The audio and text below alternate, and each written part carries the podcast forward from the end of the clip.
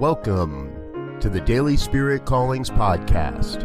I'm your host, Robert Brzezinski, and I invite you to join me every day as we explore an affirmation, inspiration, and call to action for your life this day. And today is October 19th, 2020. Here is your Daily Spirit Calling. I am so very blessed by the magnificent ways Spirit sources, fuels, and funds my life. We are each part of the universal experience of giving and receiving.